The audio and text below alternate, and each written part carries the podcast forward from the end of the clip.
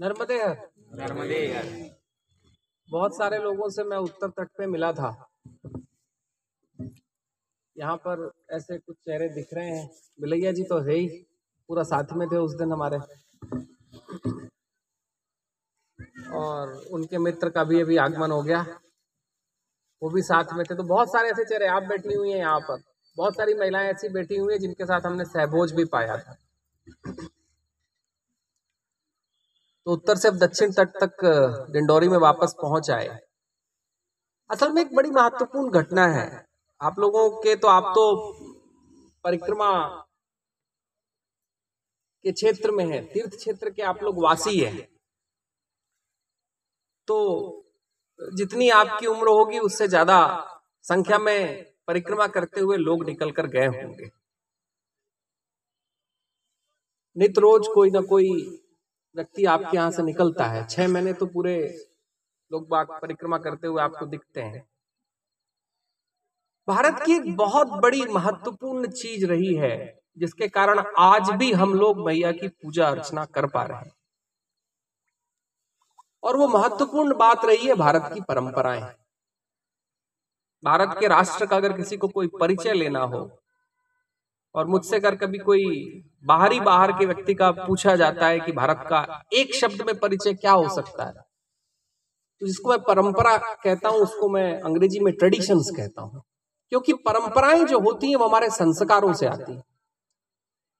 जैसे संस्कार हमारे कुल के होते हैं, ग्राम के होते हैं, समाज के होते हैं, और अंत में एक वृहद समाज जिससे कहीं कोई राष्ट्र बनता है उसके जो संस्कार होते हैं, उनसे परंपराएँ बनती हैं।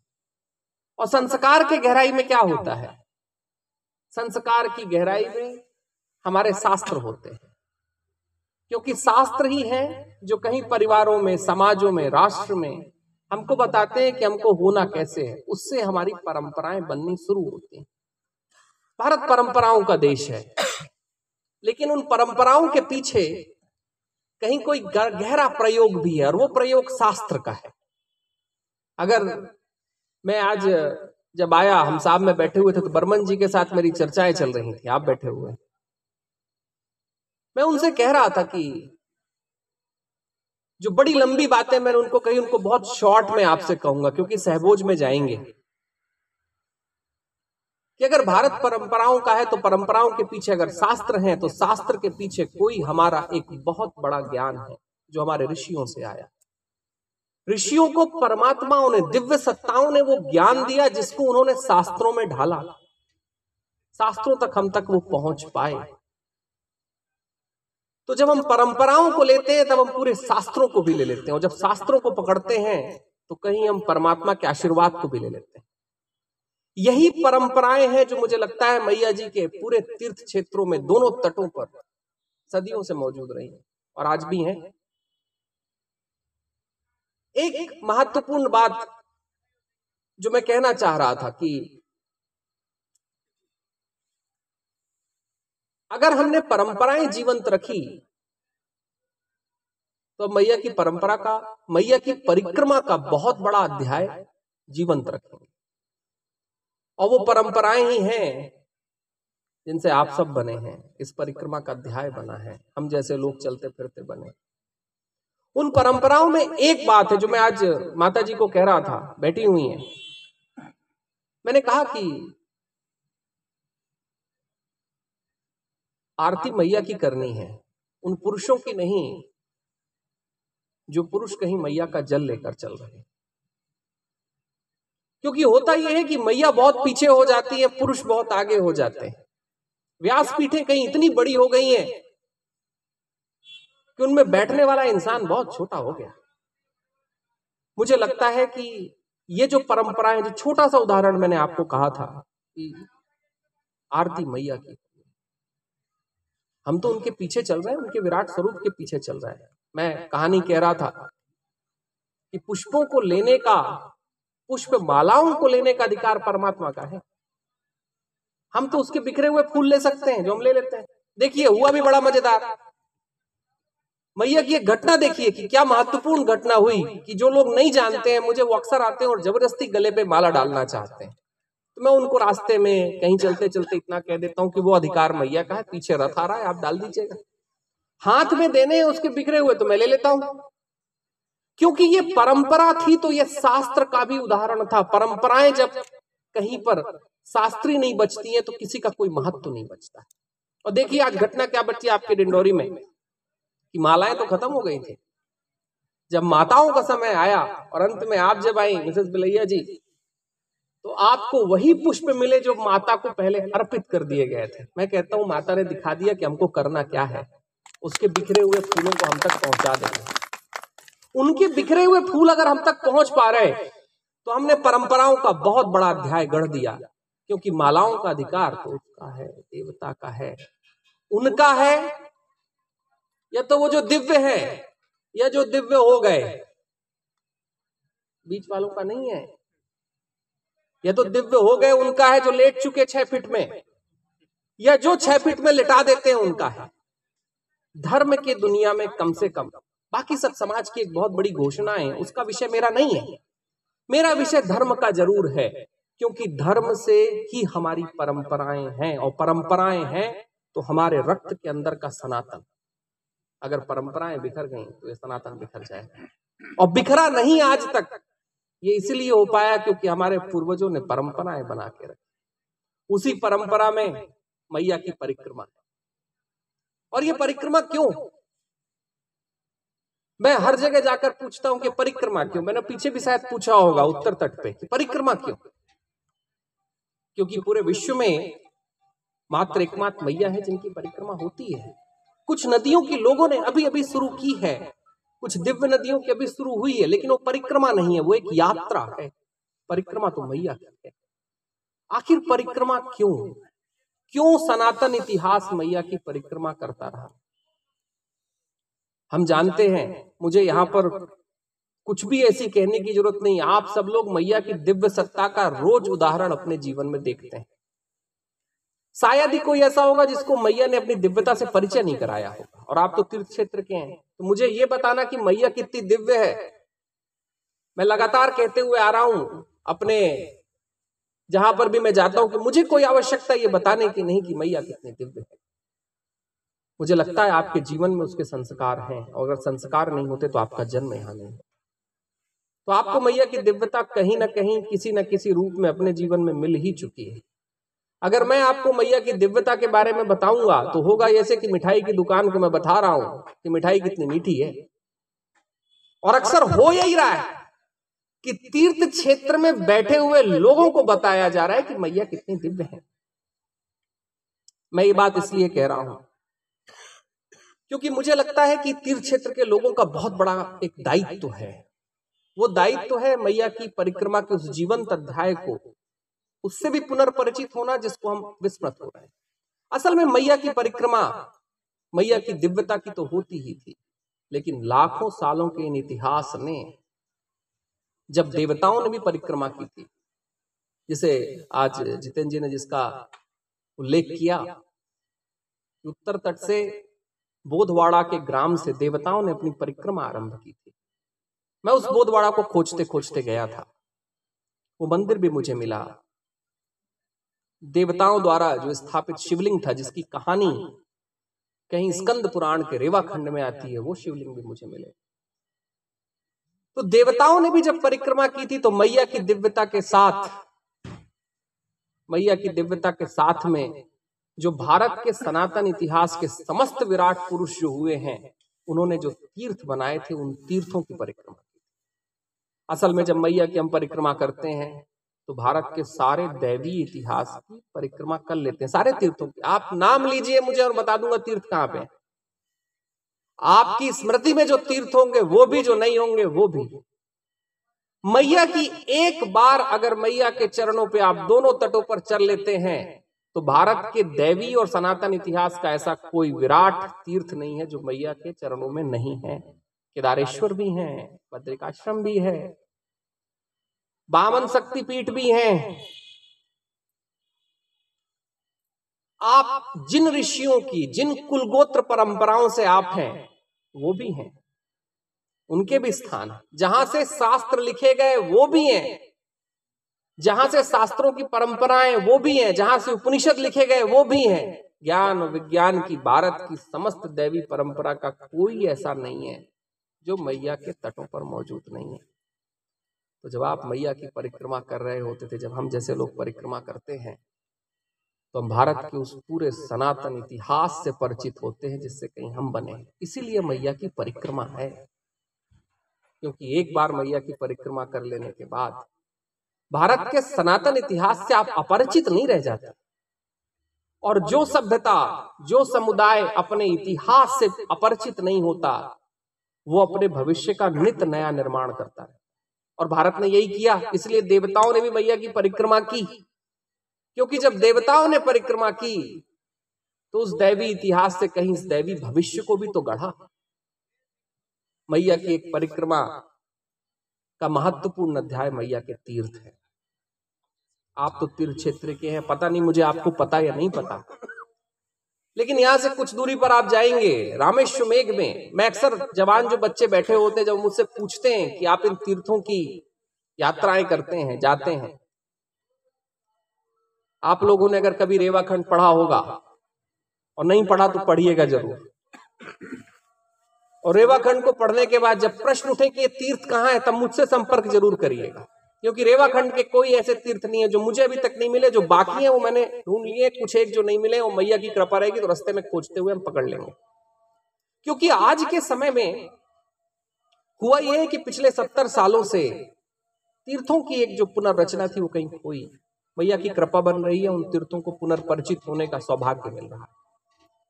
लेकिन एक बड़ी महत्वपूर्ण बात कहूँगा कि आखिर ये तीर्थ ये मैया की परिक्रमा। ये हमारा सांस्कृतिक इतिहास भी है। ये हमारी संस्कृति का भी इतिहास है। क्योंकि हमारा सांस्कृतिक इतिहास हमारी जीवन की धाराओं से बना हुआ था और जीवन की धारा में हमारा शास्त्र, हमारी दैवीता और मैया के अलंकरण थी। छोटी छोटी नदियाँ जिनको आप पार करके जाते हैं और शायद उनका नाम भी नहीं पढ़ते, उन नदियों के पीछे भारत का पूरा एक इतिहास है। अगर उन नदियों के नाम से हम परिचित हो जाएँ तो भारत के इतिहास से परिचित हो जाते असल में भारत ही वो राष्ट्र है, जिस राष्ट्र में कोई भी चीज़ कुतार्किक नहीं है। उसके पीछे का कोई इतिहास नहीं इतिहास है। और महत्वपूर्ण घटना है कि अगर शास्त्र ने लिखा हुआ है तो वो है, आज भी है। हमारी स्मृति से चला गया वो बात अलग है, लेकिन मौजूद है। मैं घटना बता रहा था, आज कुछ स्थानीय वासियों को जो मुझसे मिले।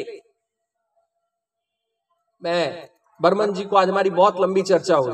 मैं उनको बता रहा था कि बताइए, जहाँ से आपके पीछे जो शिवनी नदी आप कहते हैं, शिवनी नदी पड़ती है जब यहाँ से पीछे अमरकंटक की तरफ़ आप जाते हैं। वो शिवनी नदी इसलिए थी क्योंकि वो शास्त्रों की वाहनी थी। विभाडक मुनि ने जब शास्त्रों को लेकर अलग अलग ऋषियों से पूछा, सब कुछ कहा तो मैया से एक आशीर्वाद मांगा था कि अगर ये शास्त्र का और ये शास्त्र भारत का भविष्य हो सकता है तो बना इसकी वाहनी और वहाँ से एक नदी निकल गई जिसको शास्त्र वाहनी कहते थे फिर वो सिवनी हो गई। पीछे जिसे आप लोग आज महत्वपूर्ण घटना घटी और मज़ेदार भी घटना घटी मैं इनको बता रहा था कि भाई जिसे आप लोग आजकल क्या नाम था उसका? नाम क्या कर दिया कुतरेल अब स्थानीय भाषा का विषय नहीं है। अगर आप यहाँ से 100 किलोमीटर दूर जाए और बोले कुतरेल का मतलब क्या हो सकता है? तो शायद लोग कुछ अनभिज्ञता से कुछ और ही कहेंगे महत्वपूर्ण घटना है कि भारत की जो स्थानीय भाषाओं के अलंकरण भी थे, वो अलंकरणों के पीछे कहीं कोई बात थी। उसका नाम कोतराल नदी हुआ करता था। और 60 साल पहले तक भी जिन ऋषियों ने मैया की परिक्रमा की है, उनके पास प्रमाण है कि इसका नाम कोतराल नदी होता था। साठ साल पहले, मेरे पास तो प्रमाण है, मैं तो प्रमाणों से बात करता हूँ। क्योंकि मुझे लगता है कि व्यासपीठ में बैठने वाले लोग अगर प्रमाणों से बात नहीं करेंगे तो भारत के भविष्य के साथ वो संवाद नहीं कर सकते। हम संवाद नहीं कर सकते अगर हमारे पास प्रमाण नहीं है तो। उसको कुतराल नदी कहा जाता था। अब वो कुतराल हो गई। लोक निर्माण विभाग की पट्टी भी लगी हुई और उस नदी का एक इतिहास है। यहाँ से हम थोड़ी दूर पर अगर जाए मैं कुछ तीर्थ आपको इसलिए बता दूँ क्योंकि आपका तीर्थों के प्रति थोड़ा सा हो जाए कि नहीं अब तो मैया की परिक्रमा तीर्थों के लिए करनी। कि रामेश्व मेघ में एक महत्वपूर्ण शास्त्र इस राष्ट्र का था रामेश्व मेघ जहाँ से राम जी के अश्वमेघ के बारे में पूरी घटनाएँ लिखी हुई हैं। मधुपुरा के पास जो आपका मधुपुरा आगे पड़ता है कुछ दूरी पर है वहाँ पर वो घटना घटी थी जिसे शत्रुघ्न जी और हनुमान जी दोनों व्याकुल हो गए थे जो हमारे यहाँ योगनियों के जो मंदिर बने हैं, कहीं वो शत्रुघ्न जी और हनुमान जी की कल्पना से बने हैं क्योंकि उनको मधु, पूरी वो जो मधु घाट जिसको कहते हैं, रामेश्वर मेघ यज्ञ में घटना हुई थी, जिस घटना के कारण वो उस लोक में चले गए थे जहाँ योगनिया रहती थी। और रामेश्वर मेघ में लिखा हुआ है और आज भी वो स्थान का नाम वही है थोड़ा मोड़ा बदला है। अब हो सकता है कि हम वहाँ घाटों पर जाकर वो घटनाएँ भूल जाते हो, लेकिन जब घटनाएँ भूल जाएँगे तो रामेश्वर मेघ भी भूल जाएँगे। और रामेश्वर मेघ वो अलंकरण है भारत की शास्त्र प्रतिभा का, जिसको अगर हम पकड़ लें तो हम समाज के सारे अभिनय सीख सकते आगे जाए, सीता रप्टन करके स्थान है। सब कहानी जानते हैं, सीता रप्टन की, सीता मैया के साथ क्या हुआ था? कि मैया पत्तलों को खिलाते खिलाते, कहीं फिसल गई थी। हमने आज भी उसका नाम सीता रप्टन रखा हुआ ये तो ठीक है। घटना है कि वहाँ पर वाल्मीकि जी का एक महत्वपूर्ण आश्रम भी था। असल में जब हम मैया की परिक्रमा कर रहे होते हैं तो भारत की उस सारे इतिहास की परिक्रमा करते हैं, जिसको हम कहीं अपने घरों में अपने बच्चों को बताते हैं। कथाओं में उनको सुनते हैं, लेकिन वो कथाएँ लगती हैं। वो इतिहास नहीं लगता, और यही फ़र्क है भारत के शास्त्रों में और सारी दुनिया के शास्त्रों में, कि भारत का शास्त्र इतिहास है, और इतिहास है तो उसका प्रमाण है। और यही मैया की परिक्रमा है। एक महत्वपूर्ण घटना हुई थी कि आज से वर्षों वर्षों वर्षों वर्षों पहले जब प्रभुदत्त ब्रह्मचारी जिनका मैं लगातार नाम ले रहा हूँ क्योंकि मैं चाहता हूँ कि राष्ट्र प्रभुदत्त ब्रह्मचारी जी से वापस परिचित हो जब वो मैया की परिक्रमा कहीं मोटर गाड़ी से कर रहे थे। तो जगह जगह उस जमाने में तो यहाँ सड़कें भी नहीं थी मैया के क्षेत्रों में। तो बहुत दूर जाते थे फिर अंदर आते थे कैसे कैसे करके आते थे वही जाने। लेकिन वो जब वर्षों वर्षों पहले निकले थे, किसी ने उनसे पूछा, प्रश्न किया कि अरे अब तो जमाना ऐसा आ गया है जहाँ तीर्थों के बारे में, इन महत्वपूर्ण इतिहास के बारे में जानना और समझना कौन चाहता है? ये उस समय पर उनसे प्रश्न किया गया था। तो उन्होंने एक बड़ी महत्वपूर्ण बात, जब रामेश्वर मेघ को जब वो ट्रांसलेट कर रहे थे, तब लिखी थी कि होगा ये कि अगर भारत का सनातन इतिहास से भारत का वर्तमान अपरिचित हो जाएगा तो सनातन भविष्य के प्रति मेरी ज़रूर प्रश्नवाचक चिन्ह होगा। और मैं भी वही बात कह के जा रहा हूँ कि अगर हम अपने इतिहास के प्रति अनभिज्ञ हो जाएँगे, और मैं इन्हें पूरा इतिहास मानता हूँ, ये भारत का इतिहास अगर देवताओं ने परिक्रमा की तो वो कहानी नहीं है केवल स्कंद पुराण की। वो इतिहास है, मुझे वो मंदिर मिला है, मैं देख के आए और आप भी जाइएगा तो देख के आइएगा। जहाँ पे कहा गया कि ब्रह्मा जी ने इंद्र जी के जब उनको श्राप लगा था और चार भागों में उनका श्राप विभक्त किया था, जो बड़ी कहानी है, एक बड़ा इतिहास है, वो स्थान भी मुझे मिला और आज भी वो शिला वहाँ पर पड़ी हुई है, जिस शिला में कहीं भारत के कुर्म पुराण कहते हैं कि उस शिला के ऊपर उनको विभाजित, मुझे वो शिला मिली। मंदिर तो नहीं मिला, शिला ज़रूर मिली, क्योंकि मंदिर तो हम हम जब स्मृति से अपने शास्त्रों को बुला देते हैं तो मंदिर कमज़ोर होने लगता और एक घटना ये है, ध्यान रखिएगा कि मंदिर मेरे जैसे, आपके जैसे हज़ारों बना सकते हैं। तीर्थों को बनाने के लिए वो परमात्मा लगता है। और मैया के क्षेत्रों में तो तीर्थ है तो हमारी एक बड़ी जवाबदारी और दायित्व तो है उन तीर्थों का पुनर्स्मरण, पुनर्परिचय। और वहाँ पर जाकर एक बार दंडवत करके आना, क्योंकि जहाँ से इतने बड़े बड़े मनीषियों ने अपनी प्रार्थना का इतिहास गढ़ा था, हम पहुँच जाते हैं। तो भगवान का बहुत आशीर्वाद खींच लेते हैं। मैया का बहुत आशीर्वाद खींच लेते हैं। एक परंपरा जो जितेंद्र जी ने कही कि जब मैं परिक्रमा पे निकलने वाला था, मैया की तरफ़ से मैंने आग्रह किया था कि मैया परिक्रमा ऐसी कराना कि जहाँ जहाँ मैं जा रहा हूँ, वहाँ पर जो भी लोग हैं, जितने भी मिल पाए, गाँवों में, शहरों में, और अभी तक उसकी कृपा रही है कि ये क्रम यथावत चालू है कि हम जहाँ जहाँ जाएँ, वहाँ स्थानीय वासियों से मिलकर उनके साथ भोजन करते हुए आगे बढ़े। जो लोग सेवा दे रहे हैं उनके साथ एक दिन के लिए उनके सेवा के प्रहरी बन जाए। उनकी सेवा को केवल निहारे नहीं उनकी सेवा को निहारने के बाद उनके सेवा के अलंकरणों के साथ जुड़ जाए। क्योंकि अगर हमने इतना कर दिया तो एक और बड़ी परंपरा इस राष्ट्र की रही है परम श्रेष्ठ गौरी शंकर महाराज जी की जिनके कारण और जो मैया के खंडों के अद्वितीय व्यक्ति रहे। आज से सवा सौ डेढ़ सौ साल पहले जब वो मैया के क्षेत्रों में अपना जीवन जब बिता रहे थे तो उन्होंने एक काम किया था। गाड़ियों से घोड़े गाड़ी होते थे गधे गाड़ी होती थी हाथी होते थे जो भी होता था। उससे उन्होंने गाँव गाँव में जाकर भंडारे कराए थे। स्थानीय वासियों के साथ मिलकर भोजन किया था। भोजन कराया था। और इससे एक घटना बड़ी घटी थी। और उन्होंने एक आग्रह किया था। जब लोगों ने पूछा कि अरे आपका संत का भोजन पाकर हम कैसे कैसे चले गए? तो उल्टे घटना हो रही है तो उन्होंने कहा था कि ठीक है वो तो मैं ऊपर बात कर लूँगा। एक काम ये करना कि एक दिन का भोजन पाया है। दस दिन का किसी और को करा देना जब कोई परिक्रमा में आए। और देखिए घटना क्या घटती है कि आज तक परिक्रमा के इन क्षेत्रों में वो परंपरा नहीं रुकी है। कोई ना कोई सेवा का प्रमाण चल रहा है। और ये सेवा का प्रमाण ना होता तो परिक्रमा असंभव हो जाती। आज जितने परिक्रमा वासी चल पा रहे हैं, वो सेवा के जो कार्य चल रहे हैं, उनके कारण चल पा रहे हैं। नहीं तो इतनी बड़ी परिक्रमा लोग कर लें, जहाँ पर आपसे कुछ ना पूछा जाए, कुछ ना जाना जाए। आपको परिक्रमावासी मानकर लोग अपना घर खोल दें, भोजन करा दें, हॉस्पिटल पहुँचा दें अगर आपके हाथ पैर खराब हो चुके हैं तो आपको गाड़ियों से थोड़े दूर तक रवाना कर दें। आपका लगेज ले लें बैग ले लें। ये और कहा होता है? आप केदार जी गए हैं? बद्रीनाथ जी गए हैं? वहाँ पूजा ढोने के लिए शायद कुछ देने पड़ेंगे, तभी कुछ संभव है। और मैया के क्षेत्रों में तो आप जेब तोड़ के चलिए, काट के चलिए, सिल के चलिए। उसके बगैर तो चलना मतलब कोई मतलब ही नहीं आप जेब आपकी सिली हुई है आपकी परिक्रमा हो जाएगी। ये केवल मैया के क्षेत्रों में हो रहा है।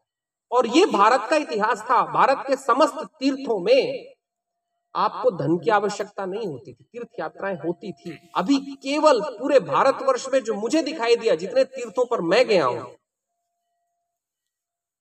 कि अगर आप मैया की परिक्रमा पे बता भी दें कि आप निकलने वाले हैं तो लोग मैया के तटों तक छोड़ के आ जाते मैया क्या हो रहा है? तो एक बड़ी अद्वितीय परंपरा भारत की मैया के क्षेत्रों में चल रही है। तो मेरा मैया से आग्रह था कि हम उनके साथ मिलते, जुलते, भोजन करते हुए आगे बढ़े। परम श्रेष्ठ गौरी शंकर महाराज जी ने जो इतने वर्षों की परंपरा की, उस परंपरा में थोड़ा सा तो हम भी सीखे उनसे। मेरा मत था और मत है और मत रहेगा कि तीर्थ क्षेत्रों में जब हम जैसे लोग चले तो सनातन सहभोज करते हुए चले। उस परंपरा का स्वागत करते हुए चले, जहाँ पर मैया का ही तो क्षेत्र था, जहाँ पर सब विदा हो जाता था। संगत और पंगत चलती थी। संगत चलती थी, लोग संग रहते थे और पंगत चलती थी, साथ में बैठ के भोजन पाते थे। और जहाँ संगत और पंगत का अध्याय चलता है, वहाँ धर्म अपने आप चालू हो जाता है। कुछ बचता नहीं, फिर संगत हो गई, पंगत हो गई, धर्म अपने आप शुरू हो जाता तो ये बड़े अलंकरण थे जिसके कारण मैया की परिक्रमा आज भी हो पा रही हम जैसे लोग कर पा रहे हैं। आप जैसों के बीच बैठ पा रहे हैं। और अनेकों, अनेक लोग, ये तो सेवा का क्षेत्र चलता है, पीछे भी चलता था। उत्तर तट में आया था, वहाँ भी थे, और अनेकों हैं। इतने सारे परिक्रमा वासी अगर मैया के क्षेत्रों में अनभिज्ञ होते हुए भी चल लेते हैं तो भारत की परंपरा का कोई बहुत बड़ा श्रेष्ठ उदाहरण है। मैं चाहता हूँ कि पूरे भारत के जितने तीर्थ क्षेत्र के वासी हैं अलग अलग और जो तीर्थ हैं, उनके लोगों को मैया के तटों पर लाया जाए। अगर ना आ पाए तो कम से कम वाणी से सुनाया जाए कि आप मैया के यहाँ चले जाइए। एक बार देख लीजिए कि आज भी तीर्थों को रखा कैसे जाता है। इतना हो गया तो हमने भारत की किसी परंपरा का स्वागत कर लिया। चलिए, संगत हो गई। अब पंगत में चलेंगे। बोलेंगे नर्मदा मैया की जय। बहुत बहुत धन्यवाद गुरुदेव।